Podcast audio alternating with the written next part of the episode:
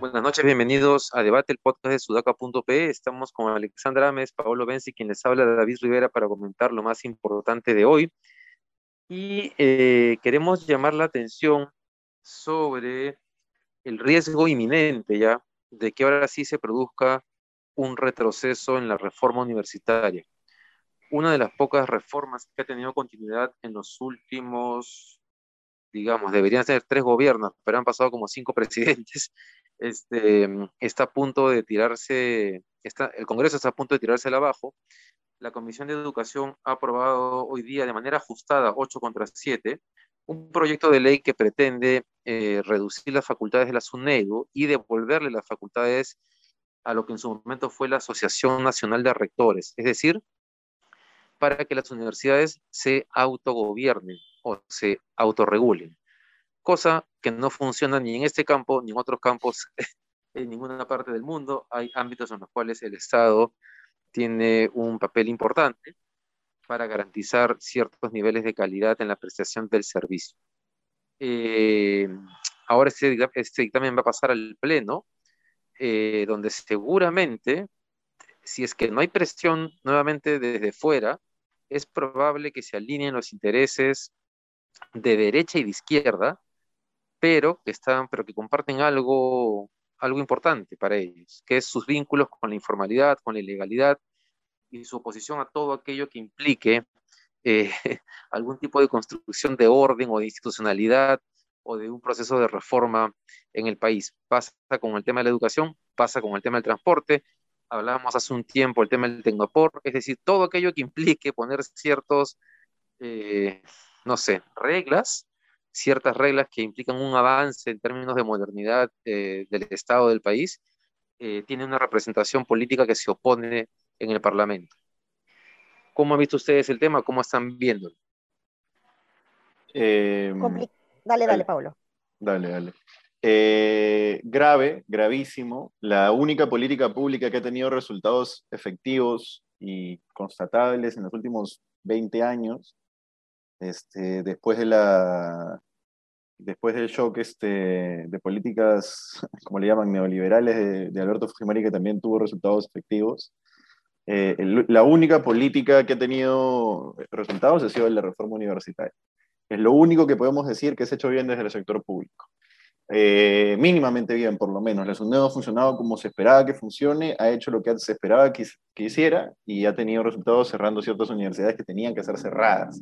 A las peruanas, Garcilaso, Telesub, no había eh, razón para que, esas, eh, para que esas universidades operen. Darles una segunda oportunidad, porque no solo es el tema de la ANR, otro tema grave también es el predictamen que ya estaba listo desde ayer para darles una segunda oportunidad a las, a las universidades no licenciadas. Eso es básicamente tumbarse la reforma, ¿no? Es decir, no importa qué pasaba, no importa lo tuyo, no importa de repente después vamos a una tercera, una cuarta, una quinta, ya no importa, porque ya tienes el control político de la situación.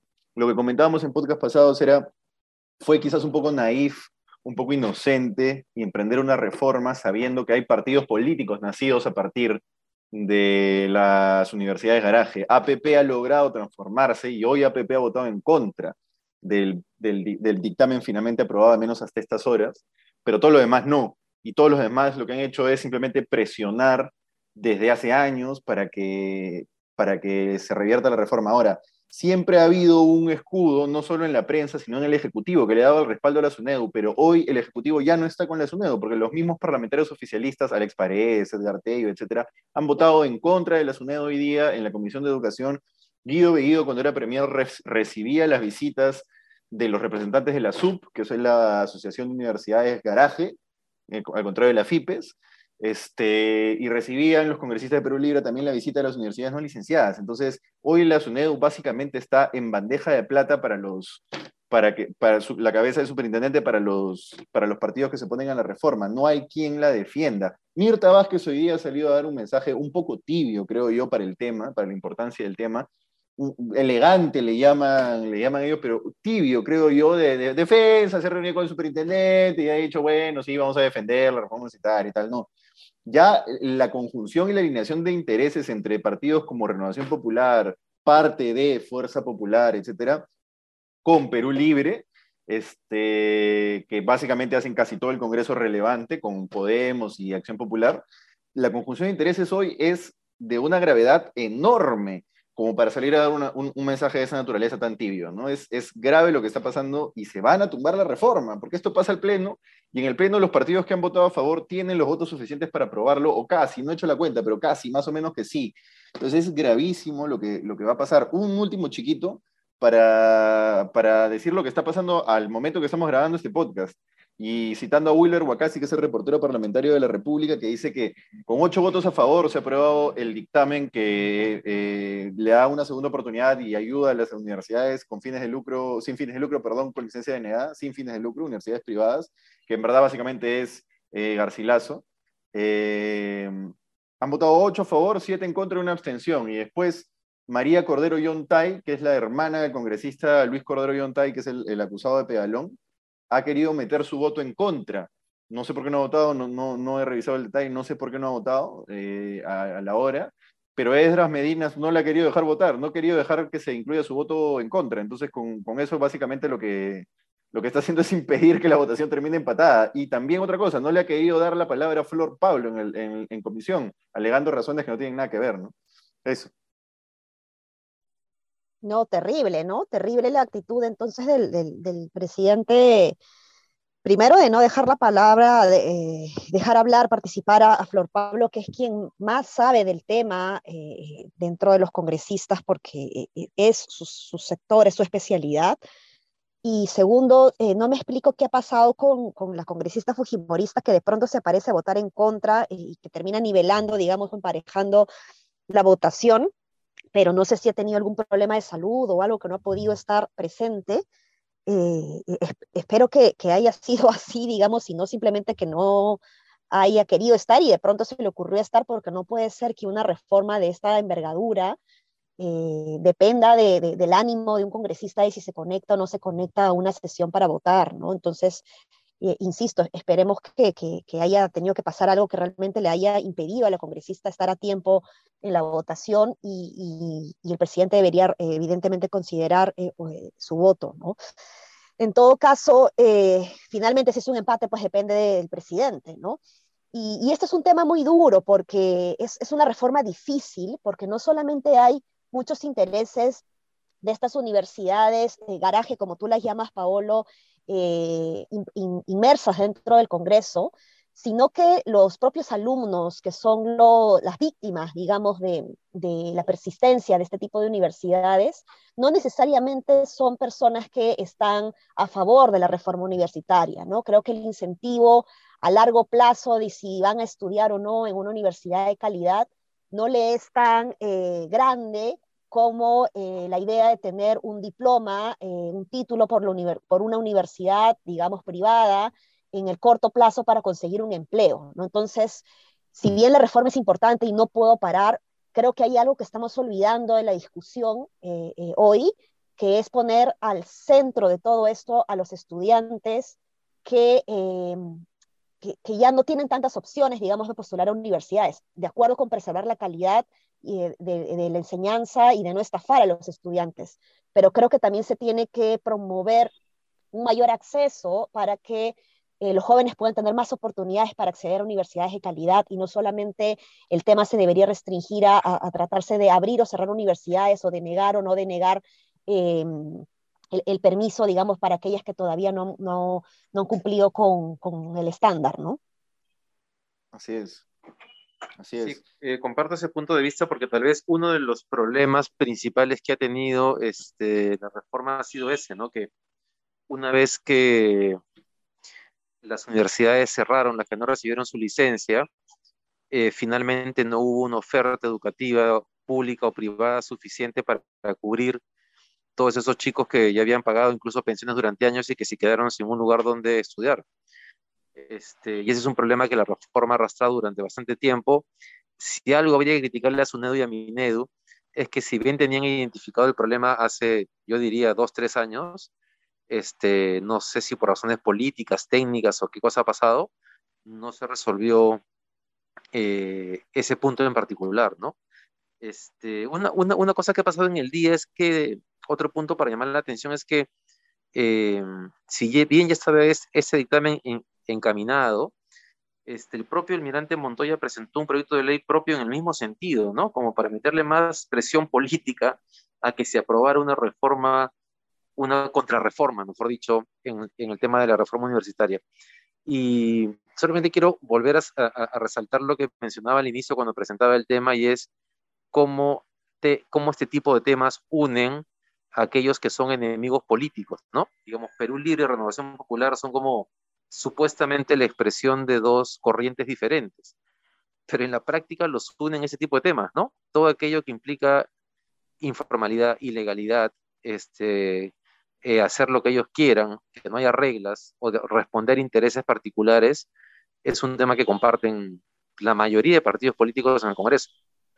Y agregar un detalle, ¿no? La ley que, o el proyecto de ley que ha agarrado dictamen hoy que habla sobre universidades sin fines de lucro es una ley casi casi con nombre propio para la Garcilaso, ¿ya?